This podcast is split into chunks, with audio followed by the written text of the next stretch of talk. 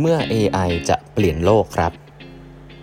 สวัสดีครับ ท่านผู้ฟังทุกท่านยินดีต้อนรับเข้าสู่แบบบรรทัดครึ่งพอดแคสต์สาระดีๆสำหรับคนทำงานที่ไม่ค่อยมีเวลาเช่นคุณนะครับ อยู่กับผม ต้องกวีวุฒิเจ้าของเพจแปดบรรทัดครึ่งนะฮะวันนี้เป็น EP ที่ 1704 แล้วนะครับ ที่เรามาพูดคุยกันนะครับวันนี้นะครับผมภูมิใจนำเสนอนะฮะจะเล่าหนังสือ เล่มหนึ่งนะครับ ที่จริงแนะนำไปเยอะแล้วนะครับ แล้วก็อ่านยังไม่จบด้วย เพราะว่ามันเนื้อหาเยอะจริงๆนะครับ แต่ว่าดีมาก เป็นหนังสือเกี่ยวกับ AI นะครับหนังสือเล่มนี้ชื่อว่า The Coming Wave นะครับ The Coming Wave เนี่ย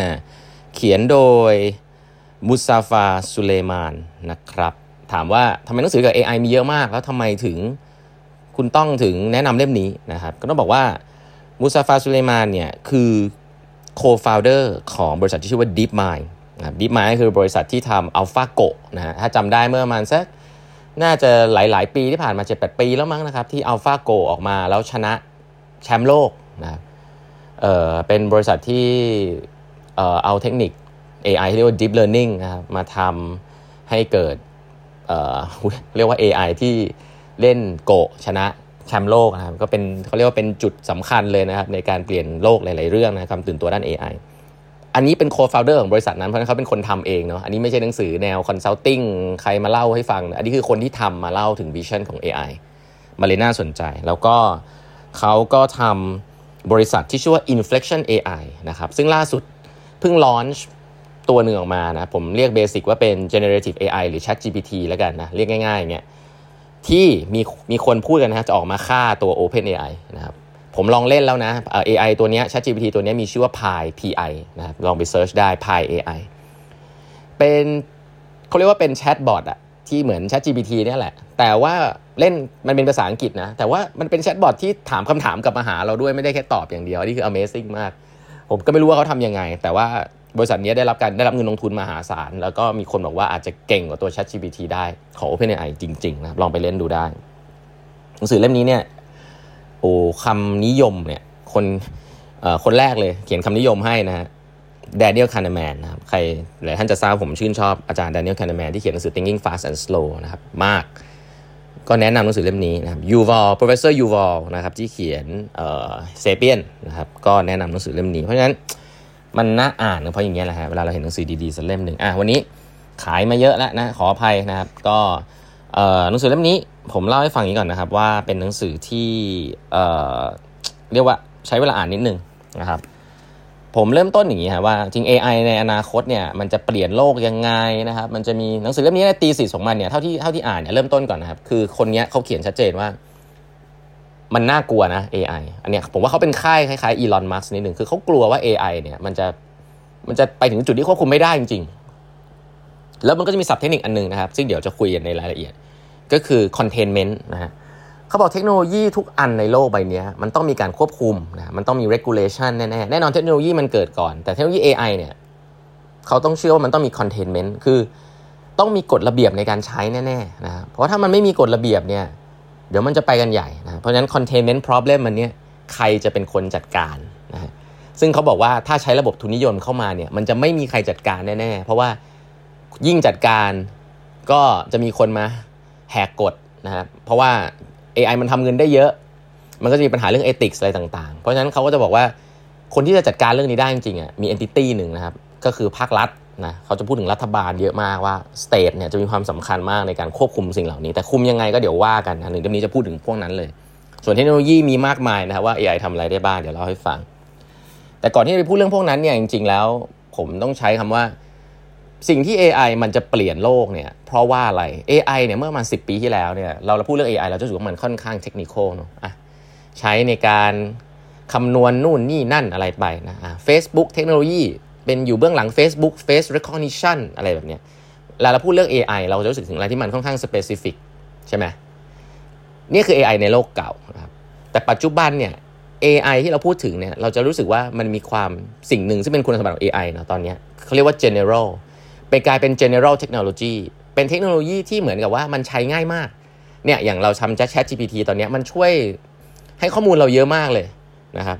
แล้วก็ต่อไป Chat GPT ตัวนี้อาจจะไปช่วยเราเขียนโค้ดนะฮะ เราพูดกับมันมันก็ตอบสนองกลับมาเลย ซึ่ง use case แบบนี้มันเหมือนกับเรามีสมองอีกสมองหนึ่งที่ช่วยเราคิดตลอดเวลากลายเป็นเลขาเราอย่างเงี้ย อันนี้มันกลายเป็น general technology ที่แบบคิดต่อว่าเฮ้ยเราจะไปทำอะไรต่อได้บ้าง ซึ่งตอนนี้ มันมีการคิดเรื่องนี้เยอะมากว่ามันเอาไปทำอะไรต่อได้บ้าง มันกลายเป็น general technology ซึ่งคนทั่วไป access ได้ เมื่อก่อนเนี่ยคนทั่วไปไม่รู้จะไป access เรื่องนี้ยังไง ตอนนี้ทำได้แล้วแค่ว่าไม่รู้จะไปทำอะไร สิ่งนี้เนี่ยมันเปลี่ยนโลกเพราะว่าในในในอดีตเนี่ยมันมีเทคโนโลยีหลาย ๆ ตัวนะฮะที่มันเกิดขึ้นแล้วมันเป็น general technology และมันเปลี่ยนโลกยกตัวอย่างอันนึงนะครับ ซึ่งเดี๋ยวเดี๋ยวจะเล่าให้ฟังหลาย ๆ ตัว อย่างเทคโนโลยี ฟฟ้าอย่างเงี้ย เวลาไฟฟ้ามันเกิดขึ้น ยุคหนึ่งไม่มีไฟฟ้าจุดเทียนไขใช่ไหมอยู่ดีไฟฟ้าเกิดขึ้น ไฟฟ้ากระแสสลับกระแสตรงว่าไปเอดิสันว่าไปเทสลาว่าไป เมื่อไฟฟ้าเกิดขึ้นมันเป็น general technology ครับ เมื่อไฟฟ้าเกิดขึ้นได้ปุ๊บ โอ้โห โลกมันก็เปลี่ยนเลยครับ เพราะว่าคนก็จะเอาไฟฟ้าไปใช้ประโยชน์ในเรื่องต่าง ๆ เอามาทำตู้เย็น เอามาทำรถยนต์ ตอนนี้นะรถยนต์นะเอาไปทำอะไรหลายๆอย่างนะเอาไปทำตึกทำแสงไฟทำอะไรทำไมโครเวฟทำอะไรมากมายนะครับ ซึ่งนั่นนะคือ imagination ที่ยุคหนึ่งมันไม่เกิด เพราะว่ามันไม่มีไฟฟ้า พอมันมีไฟฟ้าปุ๊บ โอ้โห โลกมันเปลี่ยน ซึ่งเทคโนโลยีที่เป็น general technology เนี่ย ถ้าเรามองย้อนกลับไปเรื่อยๆเนี่ย ไฟฟ้าเอ่ย ภาษาเอ่ยนะครับ เวลาเทคโนโลยีที่เกิด ภาษานี่ก็เป็นเทคโนโลยีอันหนึ่ง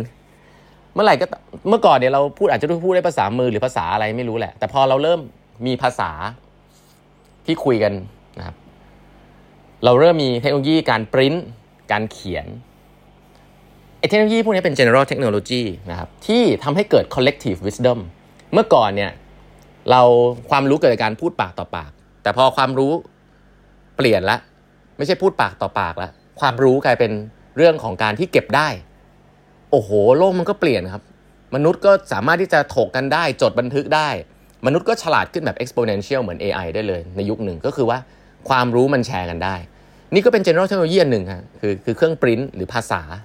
อย่างนี้เป็นต้นคือ general technology พวกนี้มันทำให้เกิด collective intelligence ซึ่งพวกเราจะเห็นเป็นเรื่องปกตินะวันนี้ แต่วันหนึ่งที่มันยังไม่มีเทคโนโลยีภาษากับเครื่องพิมพ์กับหนังสือพวกนี้เฮ้ยพวกมนุษย์นี่โง่มากคือพัฒนาช้ามากอย่างนี้เป็นต้น เพราะฉะนั้น มันมี general เทคโนโลยีแบบนี้แหละที่มันเกิดขึ้นในยุคสมัยนะครับหรือย้อนกลับไปไกลมากเทคโนโลยีที่เป็นจุดเริ่มต้นของมนุษย์เลยอย่างไฟอย่างเงี้ยเมื่อมนุษย์หลายท่านจะทราบเมื่อมนุษย์จุดไฟเป็นเนี่ย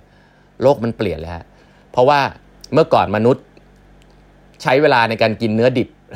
ไม่มีไฟใช่ไหมยุคยุคหนึ่งก็ต้องมีฟันเหมือนม้า เคี้ยวมันทั้งวัน เคี้ยวกินข้าวทีหนึ่งสามชั่วโมง เคี้ยวมันเคี้ยวไม่เสร็จสักที เคี้ยวเสร็จย่อยยากอีก พอเรามีไฟปุ๊บเราย่างเนื้อ พอเราย่างเนื้อมันเคี้ยวง่าย มันย่อยง่าย กลายเป็นว่าปากเราเล็กลง สมองเราโตขึ้น เทคโนโลยีไฟทำให้มนุษย์ฉลาดขึ้น ใช้เวลาในการโซเชียลไลซ์มากขึ้น ไม่ต้องใช้เวลาในการเคี้ยวมากขึ้น สามารถปกป้องตัวเองได้ ไม่ต้องกลัวสัตว์ เทคโนโลยีไฟทำให้มนุษย์เกิดเป็นสังคมมากขึ้นทำให้เราฉลาดขึ้นทำให้เราสร้างสารรค์สิ่งต่าง ๆ ออกมาในอนาคตไม่ว่าจะเป็นเรื่องของการเกษตรหรืออะไรต่าง ๆ เห็นไหมฮะว่าในบางยุคสมัยมันมีสิ่งที่เรียกว่า general technology เกิดขึ้นในอดีตซึ่งเราอาจจะไม่นึกถึงมัน ให้นึกภาพนี้ครับว่า AI เดี๋ยวมันจะกลายเป็นสิ่งนั้นนะซึ่งในโลกหลายๆสิบปีหลายร้อยปีมันจะมีสักครั้งหนึ่งล่าสุดอาจจะเป็นสิ่งเรียกว่าไฟฟ้าแล้วกัน ตอนนี้ AI จะกลายเป็น AI มีคนพูดไว้นะ Andrew Ng เคยพูด AI is a new electricity กลายเป็นว่า AI เป็นเทคโนโลยีนะครับก่อนหน้า AI อาจจะเป็นอินเทอร์เน็ตนะอินเทอร์เน็ตพออินเทอร์เน็ตเกิดขึ้นโอ้โหเราก็ไปใช้อะไรเต็มไปหมดเลย AI จะกลายเป็นสิ่งเหล่านั้นครับมันเป็น general technology ซึ่งมัน beyond imagination ว่าเมื่อมันเป็นอย่างเงี้ยมันเลยน่ากลัวว่าคนจะเอาไปทำอะไรได้บ้าง อันนี้คืออยู่ในจุดนี้แล้วนะฮะแล้วเดี๋ยวจะเล่าให้ฟังว่ามันทำอะไรได้บ้างแล้วมันน่ากลัวในหนังสือเล่มนี้ครับวันนี้เวลาหมดแล้วนะครับ ฝากกด subscribe แปดบรรทัดครึ่ง podcast ด้วยนะฮะอย่าลืม add LINE OA กันไว้นะครับถ้ายังไม่ add เครื่องหมาย at e h a r e i g h t h a l f นะฮะแล้วพบกันใหม่พรุ่งนี้กับแปดบรรทัดครึ่ง podcast ครับ สวัสดีครับ